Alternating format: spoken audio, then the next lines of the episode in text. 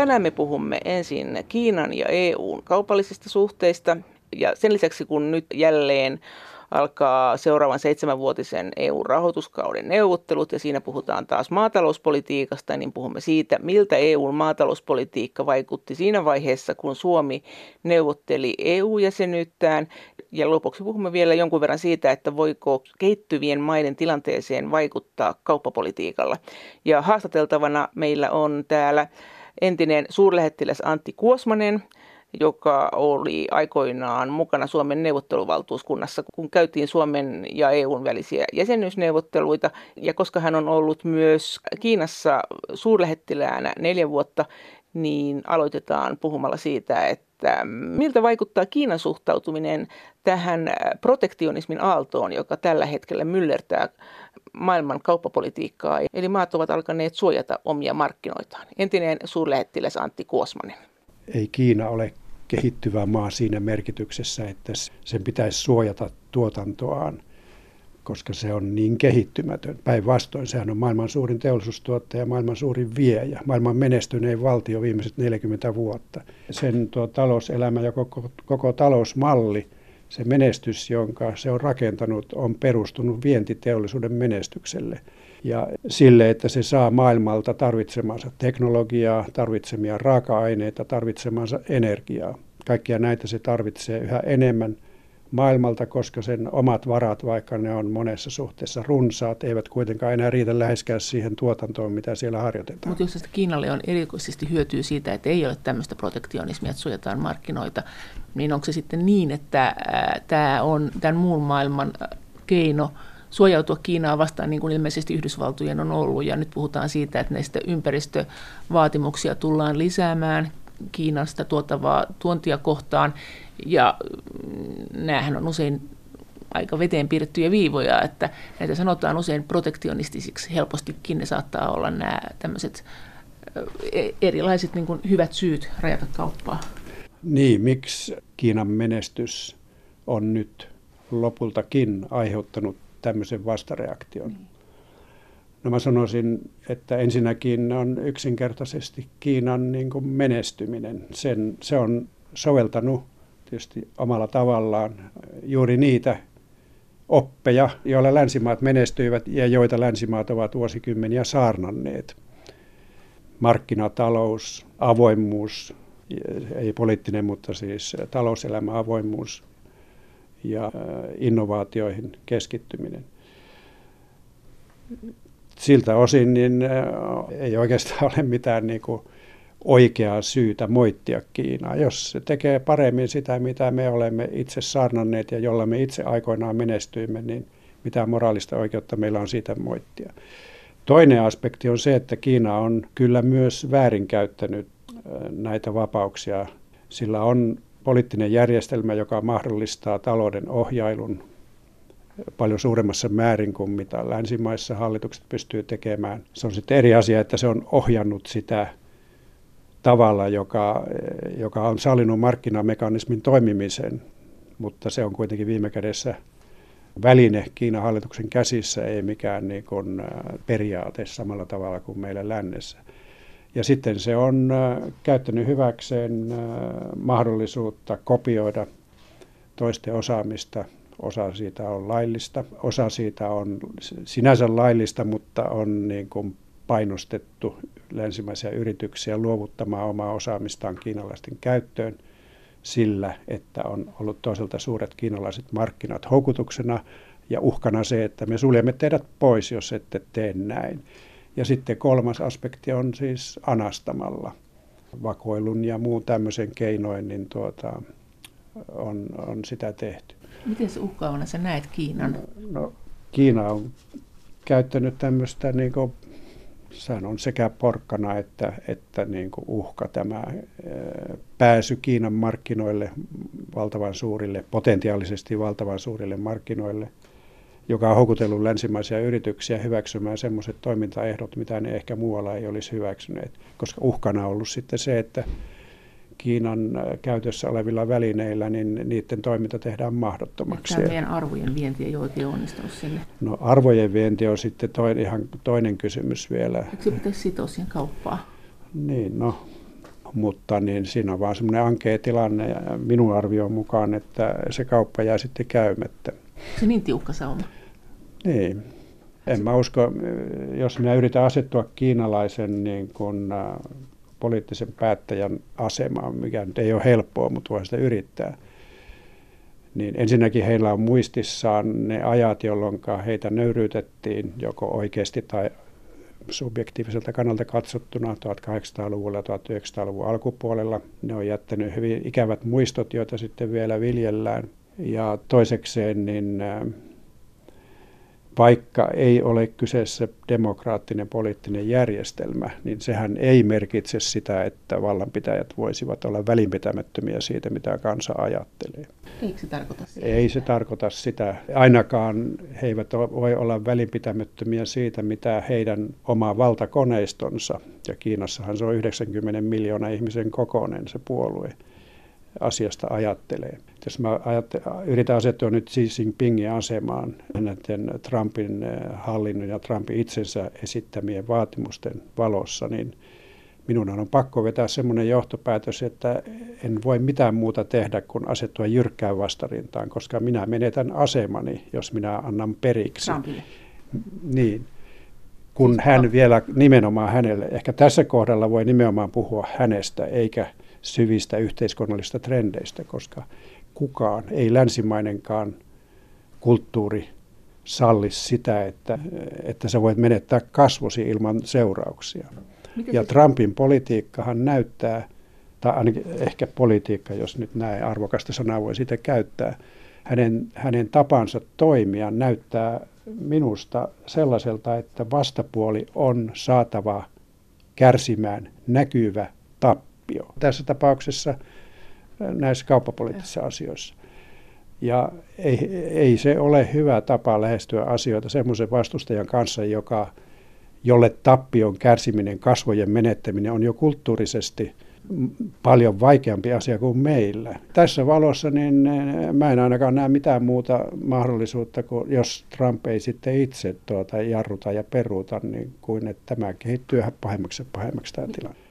Mikä tässä Trumpin, äh, kun se on asettanut näitä tulleja Kiinaa vastaan, niin mikä tässä on ollut se pahin kasvojen menetys tähän mennessä Kiinan kannalta? Äh, eivät he ole vielä menettäneet kasvojaan. Minun tulkintani Trumpin tavasta esittää vaatimuksensa ja myös niistä vaatimuksista on se, että niihin myöntyminen ei ole mahdollista ilman kasvojen menetystä. Mikä niissä on kovin? Siis kiinalaiset, kun olet itse ollut no, Kiinan no, Tämä Huawei-tapaus on yksi esimerkki, jossa siis tämän yrityksen, oliko se omistajan tytärkö se oli, perustajan tytär, piti häkkiin pistää ja, ja tuota, nöyryttää sillä tavalla. Ja tietysti nämä tullit sinällään, ne ovat hyvin näkyvä tapa niin kuin pakottaa semmoiseen nurkkaan, jossa pitää tehdä myönnytyksiä, jotka näyttäytyy tappioina.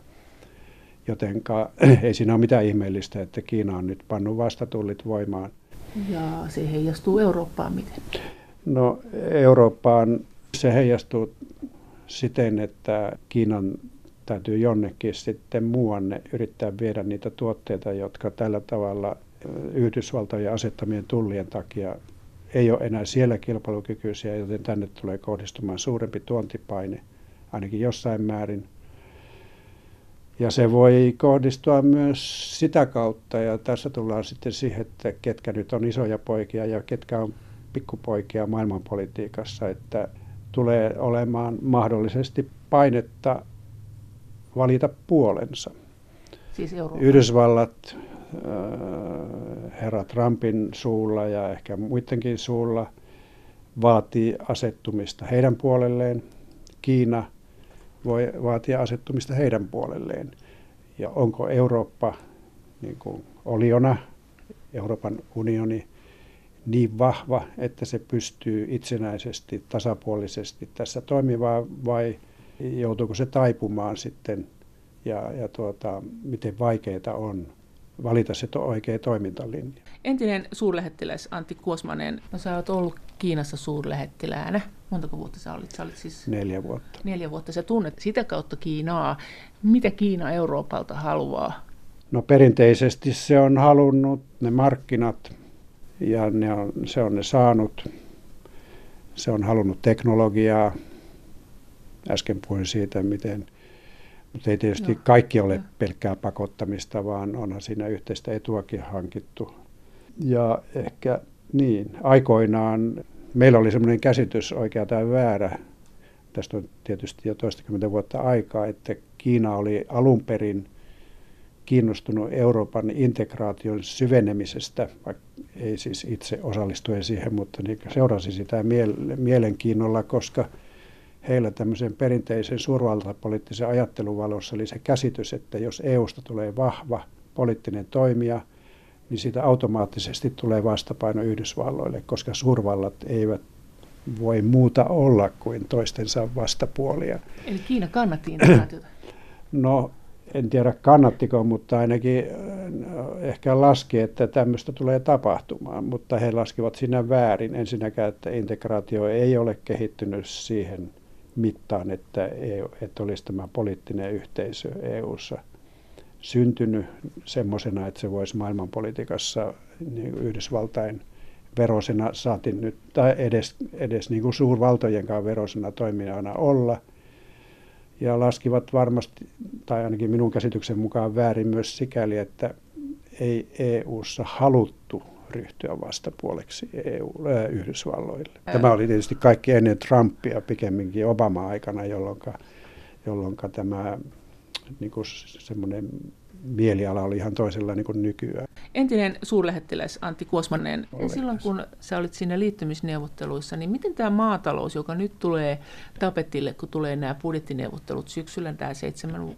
vuoden EUn budjettiraami, siinähän käydään läpi isoja asioita, myös tuleva maatalouspolitiikka, silloin, kun sä seurasit sitä keskustelua ja seurasit sitä ennenkin tietysti, niin oliko EUlla minkälaisia vaihtoehtoisia maatalouspolitiikkoja tähän nykyiseen verrattuna? Tietenkin ei tämä ole mitään uutta, että nyt kun rahoituskehitysneuvottelut on edessä, että maatalouden rahoittamisesta, niin kuin myöskin muiden EU-budjetin toimialojen rahoittamisesta on kinaa ja kiistaa. Koska maatalous on edelleen suurin yksittäinen osa-alue siitä, niin sitä koskevat väännöt on varmasti tälläkin kertaa kaikkein suurimmat. Ja siihen tulee sitten vielä tämmöinen kertaluontoinen asia, mitä ei ole ollut aikaisemmin, eli se, että Britannian lähdön seurauksena, jos se nyt lähtee, tulee semmoinen 90 miljardin euron gappi siihen budjettiin verrattuna siihen, mitä se olisi, jos he eivät lähtisi. Mutta niin kuin sanottu, niin aina siitä rahasta on riidelty ja aina on sopuun päästy. Ja eikä sekään ole mitään uutta, että komissio esittää leikkauksia maatalouden määrärahoihin. Se on ollut muistaakseni suurin piirtein joka kerta tilanne, ainakin niistä ajoista lähtien, kun äh, me ollaan oltu mukana. Ja itse asiassa silloinhan oli myös käynnissä tai tulossa kohta vastaan rahoituskehitysneuvottelut, kun me neuvoteltiin itse jäsenyydestä. Sä kysyt, että oliko niin kuin vaihtoehtoja. Mun käsityksen ja mun niin kuin kokemuksen mukaan – jotka ulottuu tuonne 80-luvun puoliväliin ja epäsuorasti vähän siitä taimaksi, koska mä kuuntelin komission edustajia Gattissa aikoinaan, niin on tietenkin ollut mahdollista, että silloin kun koko Euroopan talousyhteisö pistettiin pystyyn 50-luvun puolivälissä, että olisi ollut joitakin vaihtoehtoja, mutta sen jälkeen, kun se yhteinen maatalouspolitiikka on pystytetty, ja sehän tapahtui siitä EEC-muodostamisesta noin ehkä viiden vuoden kuluessa, ne 60-luvun alkuun mennessä, se oli nykyisen, oli niin kuin oleellisilta osiltaan luotu, niin ei ole ollut mitään semmoista, joka sen perusteita muuttaisi. Tietenkin sitä on uudistettu erittäin paljon näiden vuosikymmenien aikana, mutta ei niin kuin pohjimmiltaan. Se on vähän samalla kuin itse EU. Se on edelleen sama, vaikka paljon on muuttunut. Ja meidän jäsenyysneuvottelujen aikaan sitä ei miksikään muutettu. Meillä no. itsellämme oli, oli idea siitä, miten sitä pitäisi muuttaa, kun me liitymme EU-hun.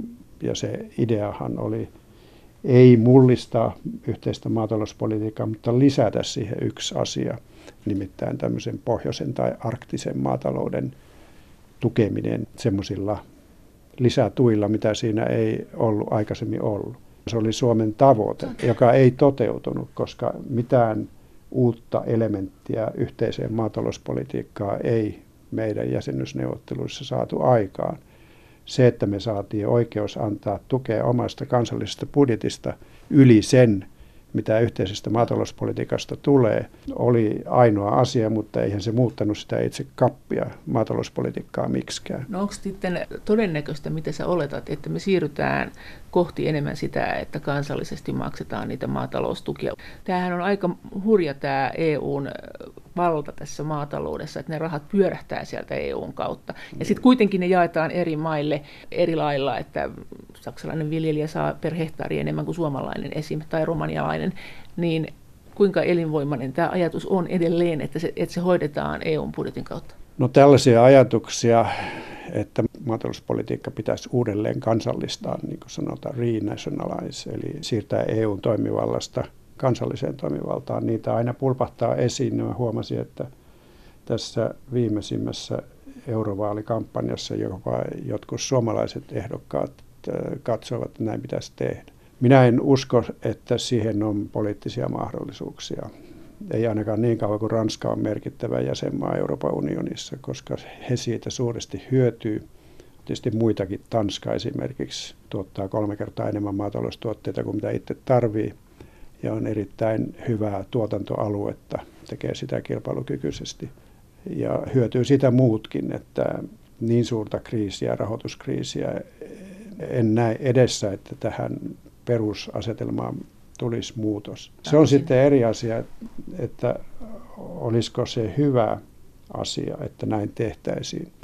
Sehän merkitsisi silloin sitä niin EU-oikeudellisesti, että jäsenmaat tukisivat maatalouttaan sen verran, kun tukisivat, ja EUn kilpailupoliittiset viranomaiset, jotka nyt jo kontrolloi sitä, miten paljon valtion tukia saa antaa, asettaisivat rajan sille, kuinka suuri tämä kansallinen maataloustuki saa olla ilman, että se vääristää yhteismarkkinoita. Mä en ole vakuuttunut, että esimerkiksi Suomen maatalous siitä lopulta hyötyisi verrattuna siihen, mitä nyt tapahtuu, koska se EU-tuki siis silloin häviäisi ja koska meidän maatalous ei pysty tulemaan ilman tukia melko korkeita valtion tukia – niin ne pitäisi sitten maksaa kaikki se, mikä on nyt EU-tukea, niin sekin pitäisi maksaa sitten Suomen budjetin varoista. Ja tarve tälle nykyiselle kansalliselle tuelle ei häviäisi minnekään, jotenka meille jouduttaisiin sitten käymään entistä kovempia keskusteluja siitä, paljonko maataloutta tuetaan. Jos minulla olisi valta ja voima, niin minä uudistaisin EU-maatalouspolitiikkaa hyvin radikaalisti sillä tavalla, että sä äsken sanoit ohimennen, että saksalaiset saa enemmän hehtaaria kohti kuin suomalaiset, niin se pitää ihan täysin paikkansa. Itse asiassa suurin osa EU-maataloustuesta maksetaan niille tuottajille, joilla on kaikkein parhaimmat edellytykset tuottaa maataloustuotteita, eli jotka ovat maailmanmarkkinaolosuhteissakin kaikkein kilpailukykyisimpiä. Eli tämä tukikriteeristö pitäisi muuttaa uusiksi sehän on nykyisin sellainen, että kaikilla mailla on epäsuotuisia tuotantoalueita, mutta parhaimmassa asemassa olevien maiden epäsuotuisat alueet ovat suotuisimpia kuin suomalaisten parhaat alueet. Silti he saa. Ja siltä pohjalta, vaikka nykyisin ei enää tuotantomääriin sidottua tukea makseta, niin nämä historialliset erot, niistä peräisin on ne tukitasot, joita nyt maksetaan ilman suoraa linkkiä tuotantoon. Eli ne saa kuitenkin siis enemmän, niin kuin sä äsken sanoit. Minä muuttaisin sen niin, että kriteerit olisi neutraalit tuotantoolosuhteisiin sidotut, mutta koko EUn tasolla niin, että ne alueet, jotka EUn keskiarvoon verrattuna on huonoja, saisivat tukea enemmän. Ja ne, jotka e on suotuisia, niin saisivat sitä vähemmän. Tällä ei ole minkäänlaisia realistisia mahdollisuuksia menestyä tämmöisellä ajatuksella, koska se merkitsisi noin konkreettisesti sanottuna sitä, että Ranskassa tämä Pohjois-Ranskan viljaviljelyalue, joka ulottuu Pohjois-Saksaan ja Tanskaan ja Hollantiin ja Belgiaan, ne menettäisivät suurimman osan maataloustuestaan ja, ja sitten nämä alueet, niin kuin Suomi ja, ja tämmöiset perifer- ja tietysti näiden alueiden ne marginaaliset vuoristoalueet saisivat sitten ehkä jopa enemmän kuin nykyisin Ja kaiken kaikkiaan seurauksena olisi erittäin jyrkkä kokonaismäärien putoaminen. Niin kuin mä sanoin, ne eivät tämmöisestä tule ikinä luopumaan nämä, nämä maat. Mikä Unkarin kohtalo tässä oli? Että Neuvostoliiton aikana se oli semmoinen Neuvostoliiton ruoka-aitta, mutta nyt kun on tämä EU-maatalous, niin tietenkään ei saa niin paljon tukia, kun se tukihan on sidottu siihen vanhaan viljelijän tulotasoon ennen liittymistä, niin miten sen kävi tässä myllerryksessä? Mä olin mukana silloin vielä, kun nämä maat neuvotteli jäsenyydestään. Tosin mä läksin sitten EUsta ennen kuin ne neuvottelut oli saatettu loppuun. Siinä oli se tilanne niin kuin 180 astetta erilainen kuin mitä se oli meillä omissa neuvotteluissa. Nimittäin me tarvitsimme enemmän kuin mitä EU-maataloustuki mahdollisti ja sitten saimme tämän kansallisen oikeuden maksaa. Itä-Euroopan maat olisivat erittäin mielellään tyytyneet siihen, mitä EU-maatalouspolitiikasta saa, mutta niille ei haluttu antaa sitä ainakaan välittömästi ja sen takia neuvoteltiin sellaiset ratkaisut, jossa ne asteittain saa sitten enemmän kuin mitä silloin heti liittyessään.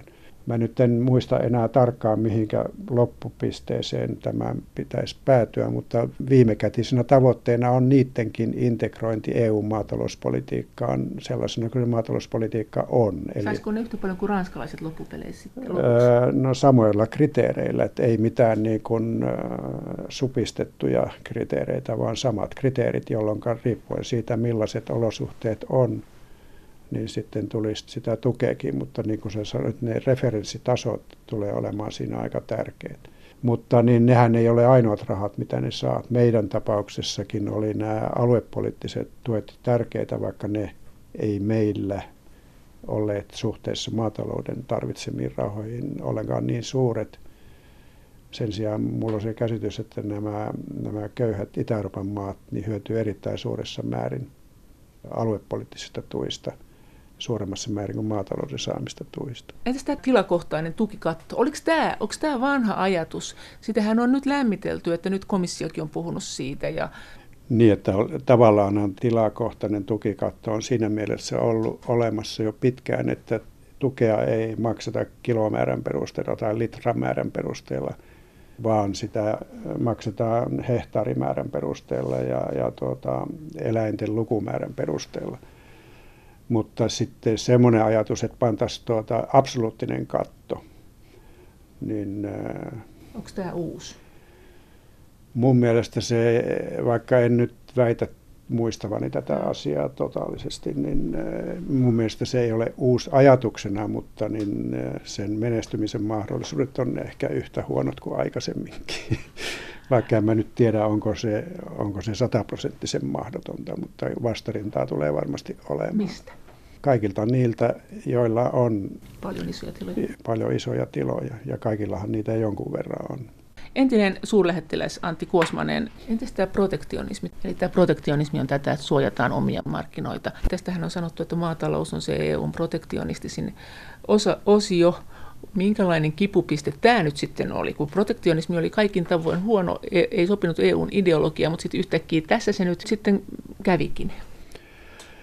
Niin, se on tietenkin siinä mielessä totta, että jos nyt Suomessa maatalous on luonnonolosuhteiden takia ja, ja niin kuin peltojen pienuuden ja maaperän köyhyyden takia niin kuin ikuisesti kilpailukyvytön verrattuna niin kuin maailman parhaisiin alueisiin tai Euroopan parhaisiin alueisiin, niin sama koskee myös koko Eurooppaa.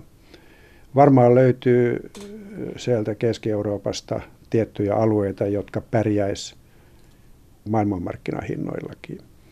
Mutta jos otetaan EU kokonaisuutena, niin ei pärjäisi. Siinä on vaan se ero, että jos me, me tarvitaan kaksi kertaa korkeammat tuet tai hinnat riippuen niin kuin protektionistisin toimenpitein korkeina pidetyt hinnat ovat myös tuettuja hintoja. Ja tämä oli itse asiassa yksi meidän niin kuin päänsärkyjä jäsenyysneuvotteluissa, koska meillä se oli näin järjestetty. Meillä ei ollut niin hirveän suuret maatalouden tuet ennen EU-jäsenyyttä, koska se tuki oli siinä muodossa, että, että maataloustuotteiden hinnat oli korkeita. Yes, ja sitten joo. kun mentiin EU-hun, niin ne piti pudottaa tuontisuoja EU-tasolle ja sitten niin kuin saada korviketta siitä niin kuin suorana rahana. No niin, tämä sitten EU-tasolla merkitsee, on merkinnyt alusta lähtien sitä, että kun luotiin yhteiset markkinat, kansallisista markkinoista luovuttiin maataloustuotteissa, niin piti luoda yhtenäinen tuontisuoja ja se oli sitten sellainen, että, että se piti ne hinnat sielläkin korkeammalla, tai piti EECssä korkeammalla kuin mitä maailmanmarkkinahinnat oli. Siitä seurasi tietysti myös vääristymiä, koska tämä maatalouspolitiikka, jonka alkuperäinen lähtökohta oli sodan jälkeisen elintarvikepulan uhkan poistaminen, menestyi niin hyvin, että tuli ylituotantoa, jota sitten vientituen avulla vietiin maailmanmarkkinoille ja syn, syntyi sitten semmoinen perversi tilanne, että, että ne maailmanmarkkinahinnat laskivat tämän ylituotannon viennin takia, jolloin se tarve pitää sitä, sitä tuontisuojaa niin kuin muuttui suuremmaksi. Ne, niin kuin ilkeä kierre. EUn tuotanto oli niin suurta, että sen dumppaaminen maailmanmarkkinoille todellakin vaikutti maailmanmarkkinahintoihin. Suomesta sai viedä kananmunia vaikka kuinka paljon – niin niiden maailmanmarkkinahinta ei muuttunut millinkään vertaan, mutta jos se vietiin EU-sta vehnää ja, ja, ja tuota, juustoa ja, ja viiniä, niin, niin se kyllä vaikutti maailmanmarkkinahintoihin. Tämä systeemi muutettiin juuri sitä kautta, että tuotantomääriin sidotusta tuesta luovuttiin ja, ja mentiin näihin tilakohtaisiin määriin niin se on hoitanut tämä ylituotanto-ongelma. Ei ole mitään merkittäviä ylituotantoja. Tietysti aina voi olla jossain jonkun aikaa, mutta ei, ei merkittävää ylituotantoa. Tämä protektionismi lähti liikkeelle siitä, että tietenkin se vaikuttaa siihen, että EU-markkinoille on sen verran vaikeampi ulkopuolisten viedä tuotteita. Aikanaan se hoidettiin tuontimaksuilla niin, että, että hinnat pysyvät vakiona EU-ssa ja Suomessa taas määrä niin kuin kiintiöillä niin, että ei vaan kerta kaikkiaan päästetty maahan tiettyä määrää enempää. Mutta VTO-neuvotteluissa niin on vuosikymmenten mittaan sitten saatu aikaiseksi se, että, että näistä, menet, näistä tuontisuojakeinoista on luovuttu. Ja tuontisuojan muoto EU:ssa on nyt tullit, mikä merkitsee sitä, että hinnat voi muuttua. Sulla on 15 tai 20 prosentin tulli jollekin tuotteelle – niin äh, sitten maksat sen tullin, niin pääset EU-markkinoille. Sua, sua, sua ei ole niin millään muuttuvalla tuontimaksulla suljettu ulos sieltä, vaan jos sä oot vielä 15 prosentin tullillakin kilpailukykyinen, niin sitten se tulee EU, se tavara, ja menee siellä kaupaksi.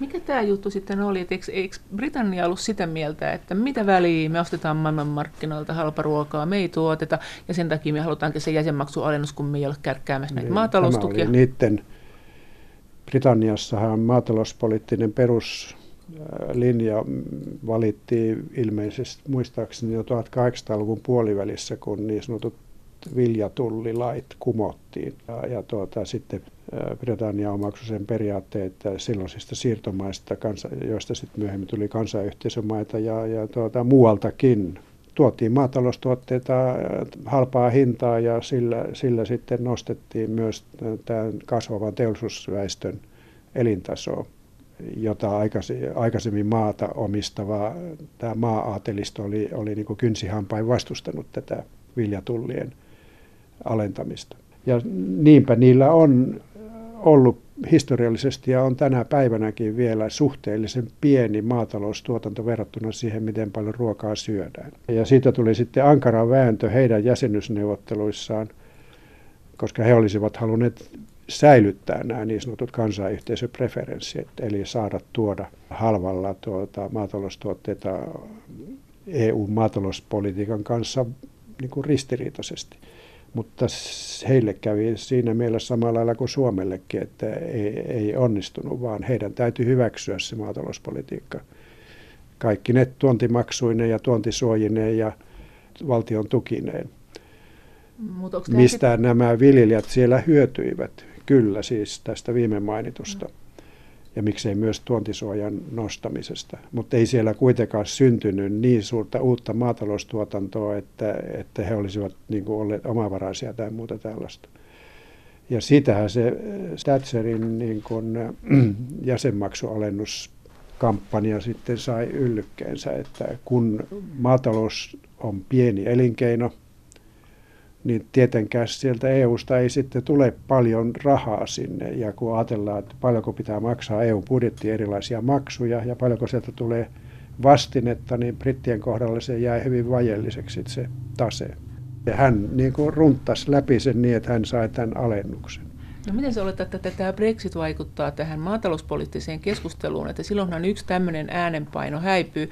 Nyt kun se sanot on noin, niin tähän kuulostaa siltä, että tämä EU-maatalouspolitiikka on osin tehty brittejä miellyttämään, että jos tuista tulee osa niin kuin hehtaarikohtaisena ja eläinkohtaisena, niin silloinhan se tuotteen hinta pysyy matalana, koska rahaa tulee muuta kautta kuin tuotteen hinnassa, joka hyödyttää tämmöistä maata, joka ei itse tuota mitään, että se saa halvalla sitä itse tavaraa sieltä markkinoilta. Luuletko että tämä asia tulee jotenkin muuttamaan näitä rahoituskehysneuvotteluja jotenkin, niin mihin suuntaan?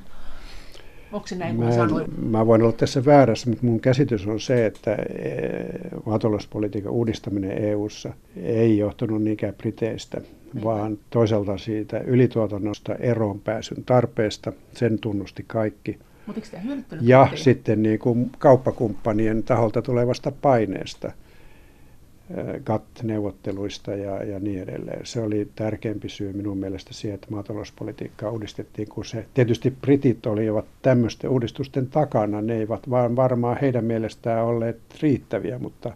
Tämä tukimuoto, eikö tämä hyödyttänyt ei, heitä, heidän kuluttajiaan?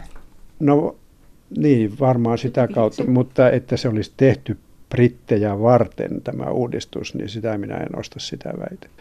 Mutta se piti ruoan hinnan matalana, että kyllä se heitä hyödytti. Se varmaan auttoi brittejä hyväksymään nämä uudistukset. Eikö sitten Ruotsillakin ollut ihan erilainen käsitys kuin Suomella? Eikö Ruotsi ollut myös jotenkin sitä mieltä, että, että me on, ollaan maailmanmarkkinahinnassa ja ei näistä tuista no. nyt on niin väliä, että...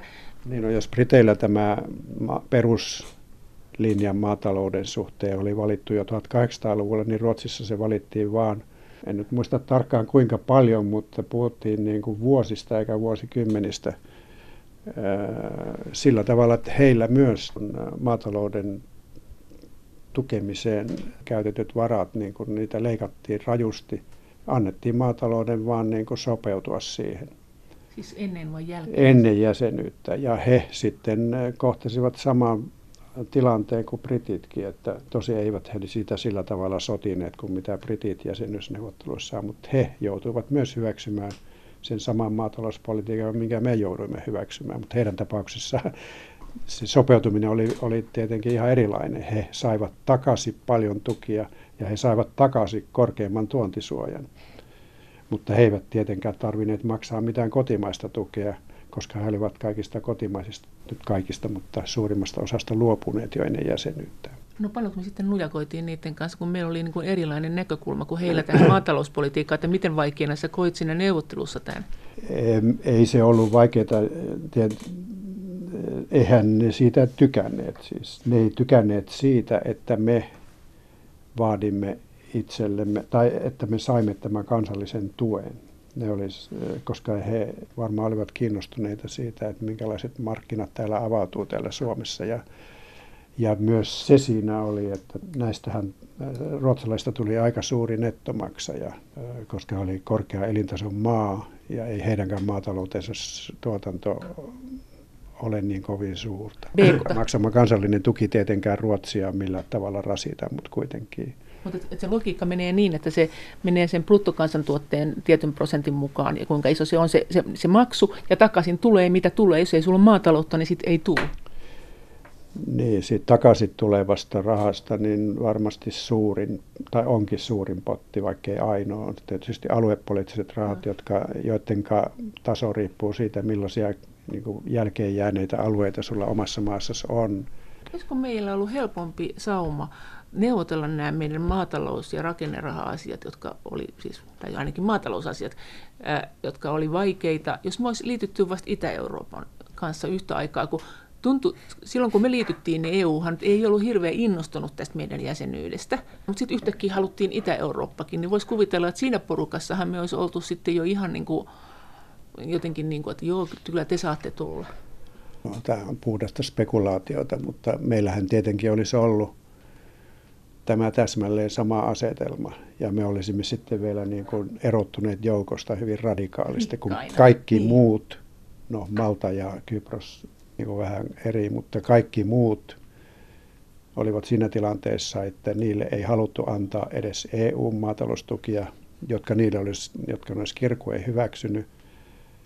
Ja me olisimme kuitenkin edelleen olleet siinä tilanteessa, että olisimme tarvinneet enemmän kuin EU-maataloustuen. Niin en mä oikein niin kuin välittömästi pysty näkemään, miten tämä asetelma olisi meitä hyödyttänyt enemmän kuin se, missä me oltiin silloin. Se olisi voinut jopa haitata. Neuvottelussa olisi voinut käydä niinkin. Ja eiköhän tämä nyt loppujen lopuksi ollut, vaikka maatalous oli meille tärkein taloudellinen kysymys ja vaan niin kuin sisäpoliittinenkin kysymys, niin EU-hun liittyminen oli kuitenkin eri kertaluokan kysymys. Ja jos se eh, olisi vain maataloudesta riippunut, niin voi olla hyvin, että ei olisi liityttykään niillä ehdoilla, kun saatiin. Mites? Vaan maataloushan kuitenkin oli se ainoa talouselämän sektori Suomessa, joka tässä tietyssä mielessä uhrattiin. Kaikki muut hyöty. Entinen suurlähettiläs Antti Kuosmanen, kuinka, kuinka turvallisuuspoliittisena kysymyksenä sä näit sen euron ja näit sen äänestyksen, sen euroäänestyksen semmoisena, että kansa tiesi, mistä se äänesti? Miten sä sen niin näit? No, turvallisuuspolitiikka on niin tulkinnanvarainen kysymys, että voihan kaiken nähdä turvallisuuspoliittisena – minä itse en ajatellut oikeastaan turvallisuuspolitiikkaa, ulko- ja turvallisuuspolitiikkaa siihen aikaan muuten kuin siinä mielessä, että meidän niin kuin, ulko- ja turvallisuuspoliittinen asemamme ja harjoittamamme ulko- ja turvallisuuspolitiikkaa, silloinhan ei ollut vielä EU-yhteistä politiikkaa niin kuin nyt on. Pitää siellä hyväksyä semmoisena kuin me sitä harjoitamme. Ja niinhän se hyväksyttiinkin. Sitten meillä tulee tämmöinen vähän epämääräisempi, mutta sinänsä hyvinkin tärkeä asia, että mihinkä viiteryhmään meidät maailmassa sijoitetaan. Ja siltä kannalta katsottuna niin EU-hun pääsy oli aivan niin kuin ykkösluokan asia. Ja ehkä viime kädessä siitä syystä me sitten nämä myöskin Suomessa Heikki Haavisto ja, ja muut, jotka muuten niin kuin joutui hirveän Jaakobin paanin käymään tästä ja Esko Aho, joka puolu, asema omassa puolueessa oli, jonka hän joutui asettamaan vaakalaudalle, niin teki ne ratkaisut, mitkä teki. Mutta tuota, euro, niin nykyisin ei muisteta eikä näytä hirveästi kiinnostavankaan se, että millaisessa niin kuin, tilanteessa tämä ratkaisu tapahtui. Nimittäin Maastrichtin sopimus, jossa euro perustettiin, tuli voimaan niin kuin marraskuun alusta 1993, jolloin meidän jäsenyysneuvottelut oli niin kuin jo loppusuoralla. Se kuulu osana pääomaliikkeiden vapauttamista koskevaa asiaa, jossa meillä ei ollut minkäänlaisia vaikeuksia – hyväksyä se sellaisena, siitä ei käyty lainkaan neuvotteluja, eikä niin muuten myöskään eurosta käyty mitään neuvotteluja, siis substanssiasioista, niin kuin jostain maataloudesta tai teknisistä määräyksistä tai muista sellaisista. Se kuuluu niihin neuvottelulukuihin, jotka lätkästiin kiinni ilman minkäänlaisia ongelmia. Toinen asia, mikä minusta pitäisi muistaa se, että miten, millaisena se euro oli suunniteltu toteutumaan eihän siitä toteutunut muuta kuin periaate ensimmäinen marraskuuta 1993 EU:ssa. Ei yksikään maa ottanut käyttöön mitään euroa, ei tilivaluuttana saati sitten niin kuin käyttövaluuttana, vaan se oli tavoite, johon oli sitouduttu ja jonka viimeinen vaihe, se kolmas vaihe, eli se rahan käyttöönotto, oli sitä paitsi sidottu tiukkoihin kriteereihin, joista kukaan ei tiennyt, täyttääkö riittävä määrä jäsenmaita niitä, jotta se voidaan tehdä silloin 1999 ja 2002. Koska sinne pitää olla määrä, olikohan se nyt, mitä niitä oli, seitsemän vai jotain maata, joiden piti täyttää ne kriteerit, jotta se voidaan ottaa ylipäänsä käyttöön. Kukaan ei tiennyt, tuleeko riittävästi niitä olemaan – ja luulenpa, että oli paljon porukkaa, jotka arveli, että ei tästä ikinä mitään tulekaan ja sitten tässä nyt voidaan tämä hyväksyä sen takia, että ei tästä tule koskaan mitään seurauksia. Tosi, mutta, mutta Ruotsihan tiesi. Niin, mutta tämä oli paljon myöhempää juttua. Ja. Ei Ruotsi tehnyt mitään varaumia euron käyttöönoton suhteen jäsenyysneuvotteluissa. Eikä olisi voinutkaan tehdä, koska se olisi merkinnyt sitä, että Maastrichtin sopimukseen olisi pitänyt tehdä varauma jos sä teet varauman EUn perustamissopimukseen jäsenyysneuvotteluissa, niin niin se voi tehdä sen, mutta sitten se voi olla se varaumas kanssa niin kuin ulkopuolella EU. Siinä oli sitten tämä ainoa kysymys oikeastaan se, että ruotsalaiset esitti jonkinlaisen lausunnon sen luvun hyväksymisistunnossa, jossa ne niin kuin muistuttivat siitä, että nämä päätökset pitää tehdä sitten aikanaan heidän Riksdagissa ja niin edelleen. Ja niin edelleen tästä kolmanteen vaiheeseen siirtymisestä. Ja kolmas vaihe on mikä? Se oli se euro. No oli se 99, jolloin siitä tuli yhteinen valuutta ja, ja tuota, 2002 oli sitten vain niin kuin tekninen vaihe, että setelit käyttöön. Mekin muuten esitimme lausunnon siinä istunnossa, jossa sanottiin, että aikanaan tehdään tarvittavat päätökset eduskunnassa. Mutta sitä, sen lausunnon voi tietysti, minä olen sen joskus katsonut, mitä siinä sanottiin, niin se voi tulkita, eikä sitä silloin ollut tarkoitettu, että se on varauma, että me voitaisiin ehkä päättääkin olla liittymättä – mutta jälkeenpäin tietysti voi niinkin ajatella, että okei, mehän ollaan sanottu, että tarpeelliset päätökset tehdään aikanaan eduskunnassa, mutta eduskunnassa tehtiin kyllä niin kuin tuhansia sivuja päätöksiä muutenkin asioista, jotka piti EU-liittymisen takia päättää. Onhan tämä nyt eri suuruusluokka. Mut tietenkin oli eri suuruusluokka, Joo. niin mä sanoin, että ei se nyt ollut ylipäänsä mikään kovin suuri asia siinä kokonaisuudessa silloin. Ja ruotsalaisten dubiot sitten siitä, että ei me tähän liitytä, niin ne on ihan paljon myöhempää perua ja johti sitten kansanäänestykseen ja kaikkeen tällaiseen. Ja, ja tosiasiassahan Ruotsin olisi pitänyt liittyä euroon. Vielä tänä päivänäkin mun ymmärtääkseni komissio aina määräajoin toteaa, että Ruotsi ei täytä emun kriteereitä, jotta voitaisiin välttää siis se, että, että Ruotsi rikkoo Maastrichtin sopimusta. Ja komissio ei leikisti ole huomannut, että ne on äänestänytkin siitä ja päättänyt olla liittymättä, että ne nyt ei vain sattumoisin ole vieläkään muuttanut systeemeitä ne mukaan. Ne eivät täytä kriteereitä. Mutta mekin olisi voitu tehdä sama. No olisi voitu tehdä sama kyllä, joo. Sitten myöhemmin, kun oltiin jäseniä, niin meitä ei varmaankaan olisi karkotettu EU-sta. Miten sä olit siitä Mutta ei meillä ollut semmoista poliittista konsensusta, Mut että miten... olisi pitänyt jäädä pois. Mutta oliko se, mitä sä, niin sä, sä aina oot niin aina otat tämän etiikan mukaan kaikkeen ihan tyylikästä, mutta mitä sä olit tästä mieltä tästä kansanäänestyksestä, että ei, eihän kansa tiennyt sitä, että tähän liittyy tämä euroon meneminen. Siitä sanottiin, että tehän olette äänestänyt ja se tarkoittaa, että mennään euroon. Ja se tuli monelle yllätyksenä. Siis... Niin, no mutta no mun vastaus tähän on se, minkä mä jo äsken sanoin, että ei se, ei se silloin vuonna 1994 niin ollut semmoinen asia, joka olisi niin kauheasti ketään liikuttanut. Ei sitä silloin kukaan haukkunut. Mutta, mutta... ne, jotka ylipäänsä ei halunnut liittyä EU, jotka kaivot kaiken mahdollisen esiin siitä koko asiasta, jonka takia se olisi pitänyt jättää tekemään. Mutta olisiko se pitänyt sanoa selkeämmin, että tässä on tämä eurooptio tässä äänestyksessä? No se jäsenyys, jäsenyyteen liittyy tuhansia eri asioita, niin, jotka varmaan tuli yllätyksenä ihmisille. Jo, Miten sitten Tanska? Tanskahan sitten jotenkin vetäisi tämmöisiä. Tanska oli jäsenmaa, kun Maastrichtin sopimusta neuvoteltiin ja he saivat poikkeuksen siihen siinä sopimuksessa. Ja heillähän on tämmöinen ihan kummallinen. Niin kuin myös, niin kuin myös Iso-Britannia. Mutta mikä se Tanskan idea oli? Että meillä on tämmöinen Tanskan kruunu, joka on sidottu euroon, mutta se on Tanskan kruunu. Mikä se on se konkreettinen hyöty, mitä ne saa siitä?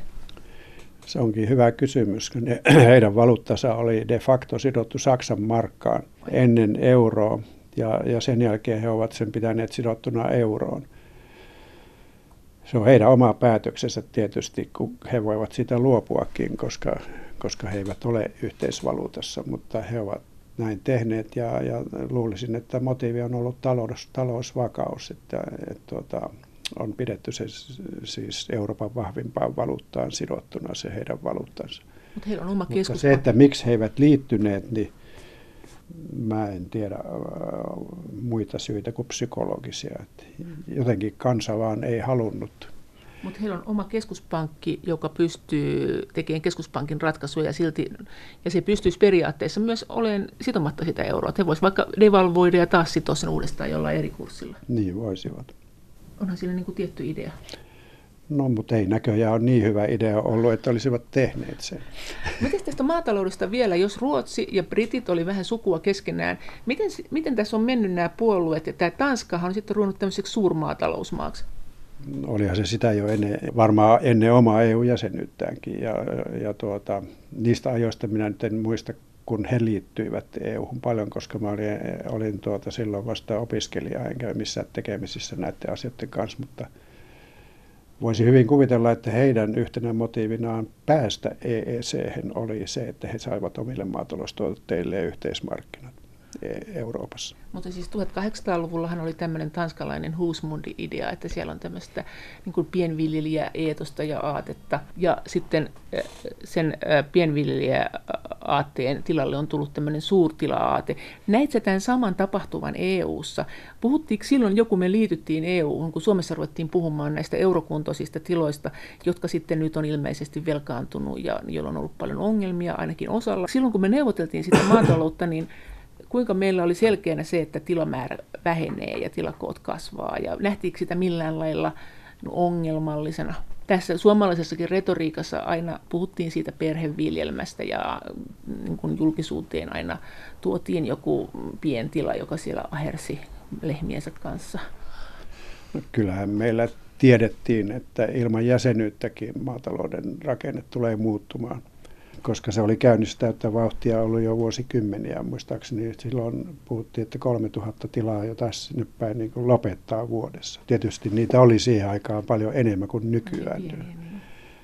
Tiedettiin sekin, että parhaimmassakaan jäsenyysratkaisussa, jota siis ei saavutettu, niin tämä ei muuta kuin kiihtyisi tämä, tämä tila tilojen määrän väheneminen ja, ja jäljelle jäävien tilojen koon suureneminen. Mutta että miten nopeasti se tapahtuisi, niin äh, sitä ei voitu tietää ennen kuin nähtiin, millainen jäsenyyssopimus oli saatu aikaiseksi. Ja, ja tuskinpa sitä nähtiin niin kuin täsmällisesti silloinkaan, että vasta nyt jälkeenpäin se on nähty, mitä on oikeasti tapahtunut. Emme voitu tietää esimerkiksi sitä, että millä tavalla tuottajahintojen kehitys tapahtuu – että meillä tukkukauppa, porras ja nämä tämmöiset myllyt ja muut niin tuota, pystyy painamaan ne tuottajahinnat itse asiassa vissiin suurin piirtein alimmiksi koko EU-alueella. Entinen suurlähettiläs Antti Kuosmanen, toi kehittyvien maiden talouden mahdollisuudet iesata Afrikan maita ja vaikuttaa pakolaisuuden juurisyihin, niin onko tässä kauppapolitiikalla siihen joku keino? Nimenomaan, jos puhutaan kauppapolitiikasta. No, minä olin kauppapoliittisen osaston päällikkö silloin, kun tämä asia oli hyvin paljon pinnalla. Nimenomaan siinä valossa, että meidän maatalouspolitiikkamme ja, tai ja me, ka, meidän kauppapolitiikkamme ja nimenomaan meidän maataloustuotteisiin kohdistuva kauppapolitiikka on se syntisäkki, jonka takia kehitysmaat pysyy köyhinä, koska niiden tuotannosta maataloudella on niin tärkeä osuus ja antamalla niiden viedä niitä maataloustuotteita meille ilman, että meillä olisi korkea tuontisuoja – ne pääsisivät sitten kehittymään ja rikastumaan ja kaikki olisi hyvin. No tässä on jonkun verran varmasti totuutta takana tässä argumentissa. Mutta jos ajatellaan sitä, että mitkä seikat kansantalouden pyristelyyn irti köyhyydestä eniten vaikuttaa, niin minua ei saa vakuuttuneeksi siitä, että, että maatalous yleensä elinkeinona siellä – ja että meidän maatalouden tuontisuoja ja sen poistaminen olisi tässä se ihmelääke, joka sen, sen rikastumisen tuottaa. Vaan. Vaan se on paljon monitahoisempi kysymys. Niin kuin me itse aikanaan olemme päässeet vaurastumisen tielle, niin se on johtunut siis hyvin monipuolisista elinkeinopoliittisista valinnoista ja siitä, että me satumme olemaan onnellisessa asemassa tiettyjen teknologisten läpimurtojen suhteen, niin kuin esimerkiksi siihen, että paperia opittiin tekemään puusta sen sijaan, että se tehtiin aikaisemmin lumpuista. Ja myös se poliittinen järjestelmä, yhteiskunnallinen ilmapiiri, jossa luodaan edellytykset tuotannolle, niin täytyy olla oikeanlainen. Eli se avain on siellä kehitysmaissa. Ja vaikkei moraalisia näkökohtia haluaisikaan panna kokonaan syrjään, niin kyllä se niin on, että tämä maailma on sellainen, että ei kukaan täällä sinun puolesta sitä työtä tee. Ei tehnyt aikanaan meidän puolesta eikä tee nykyään kehitysmaiden puolesta. Ja niin kuin on nähty joistakin kehitysmaista, Kiinasta, Kaakkois-Aasian maista ja muistakin, niin kyllä se on mahdollista ilman, että sä oot tämmöisen niin kuin ulkopuolisten maiden avun ja avuliaisuuden varassa. Toinen seikka tämän kotimaisen politiikan lisäksi on sitten, ja sehän tietysti riippuu tämä toinenkin asia poliittisista päätöksistä kotimaassa, on se, että on otollinen il, ilmapiiri il, investoinneille omille kotimaassa generoidulle säästöille ja ulkomailta tuleville investoinnille. Ja tämän on monet nyt huomanneetkin. Sen huomasi Kiina aikanaan, sen on huomannut Kaakkois-Aasian maat ja sen näkyy huomaavan nyt myös monet Afrikan maat tällä hetkellä. Et kehitysyhteistyövarathan ovat enää vain aika pieni osa siitä kokonaisrahoituksesta, mikä kohdistuu kehitysmaihin. Tähän on minun eräät entiset kollegatkin puuttuneet sillä argumentilla, että pääomasiirrot kehitysmaista teollisuusmaihin on itse asiassa suuremmat kuin nämä investoinnit sinne, ja se on mahdollisesti totta, mutta eihän sitäkään niin muuteta kehitysapua lisäämällä sitä asiaa, vaan se sillekin, että sieltä karkaa pääomia, niin äh, täytyy luoda semmoinen ilmapiiri, että, että sieltä ei karkaa pääomia. Sä meinaat, että ei EU Eli toisin sanoen niin äh, kehitysmaiden niin kuin pyristely irti köyhyydestä, sen on tapahduttava pääasiassa muilla konsteilla kuin kehitysavulla. Kehitysapu siinä voi olla tueksi ja avuksi, jos sitä oikealla tavalla annetaan, mutta ei se ratkaiseva keino. Entäs kauppapolitiikka? No nythän me ei viedä sinne sitä maataloustuotetta enää, mutta onko jotain muuta, miten me voitaisiin tehdä? Niin, minä näen sen kauppapolitiikan niin kuin enemmän edelleen siltä kannalta, että näiden maiden viennille meihin päin ei sovelleta kohtuuttoman suuria tulleja. Mutta nehän nauttivat, ja varsinkin köyhimmät niistä ovat nauttineet vuosikymmeniä jo käytännössä täydellisestä tullivapaudesta. Ja siitähän nyt, vaikka joskus on semmoisiakin vaatimuksia esitetty, että pitäisi helpottaa näitä tuotteiden turvallisuus ja, ja, ja tämmöisiä vaatimuksia, koska niitä on vaikea täyttää niitä, niin, niin se on kyllä kuolleena syntynyt ajatus. Onko siinä semmoinen ongelma, että jos sä annat niille tämmöisen tullittomuuden, että ne saa viedä min, meille päin ja me ei, me ei oteta tullia, että se tavallaan kiihdyttää sitä, että jotkut tämmöiset suuryritykset menee sinne ja kaappaa sen tuotannon, koska ne sitä kautta voi markkinoida ilman tulleja, ja silloin ne omistaa tavallaan ne tuotantovälineet, kuten maan, joka siellä nyt sentään on vielä tärkeää. Onko siinä tämmöinen ongelma? Että miten me saataisiin se valumaan sinne, minne me halutaan se raha? No valuhan se sinne sitäkin kautta, että suuryritys nimeltä X investoi maahan nimeltä Y tuotantoa, jota se sitten vie. Se ongelma on ehkä enemmän siinä, että jos sen maan poliittinen ja yhteiskunnallinen järjestelmä on sellainen, että se ei halua pitää niitä rahoja siellä. Ja vielä enemmän se, että siinä maassa olevat omat piirit, ne joilla on rahaa, eivät halua niitä siellä pitää, koska ne pelkää menettävänsä. Ne joko siis mielivaltaiseen konfiskaatioon, taikka siksi, että edellytykset tuottaa voi yhtäkkiä muuttua semmoisiksi, että, että se ei ole mahdollista. Minä näen enemmän niin kuin potentiaalisesti vakavana ongelmana se, että sen, että kyseisen maan luonnolliset vahvuus, vahvuudet tuotantotoiminnassa eh, ehkä huonosti hyväksikäytetään. Ja sitten nykyisin ehkä tämä ympäristöpuoli pitää ottaa vakavasti, että, että häikäilemättömästi niin kuin pilataan sit sillä tuotantotoiminnalla sitä ympäristöä ja, ja tuota, maaperää ja ilmaa ja vesistöjä ja niin näihin voisi panna jo tullejakin sitten ehkä. No siitä oli äsken puhetta Joo, tuossa, että, että niin. se, jotkut sellaista puhuvat, mutta ei nyt kyllä mihinkään Mosambikin suuntaan ilmeisesti, vaan, no. vaan niin kuin Kiinan suuntaan. Mutta siinäkään ei taida motiivi olla niinkään loppujen lopuksi se ympäristö, vaan ihan puhtaasti vaan suojella omaa tuotantoa, joka ei ole enää kilpailukykyistä. Minä pelkään pahoin, että ei ole mitään ihmelääkettä, on vain kivulloinen tie, joka edellyttää sitä, että hyväksytään myös yhteiskunnallisia muutoksia näissä maissa. On meilläkin ollut säätyyhteiskunta. Britanniassa oli tämä maa-aateli, joka suojeli sitä asemansa, kunnes viljatullit kumottiin ja ja niin edelleen. Ja te, ylipäänsä koko teollinen vallankumous, sehän on ollut erittäin kivulloinen prosessi hyvin monessa paikassa. Näin sanoi entinen suurlähettiläs Antti Kuosmanen. Kiitos teille kaikista viesteistä ja kommenteista. Lisää viestejä ja kommentteja voi lähettää sähköpostiosoitteeseen maija.elonheimo.yle.fi ja sen lisäksi me voimme keskustella näistä asioista yhdessä Twitterissä.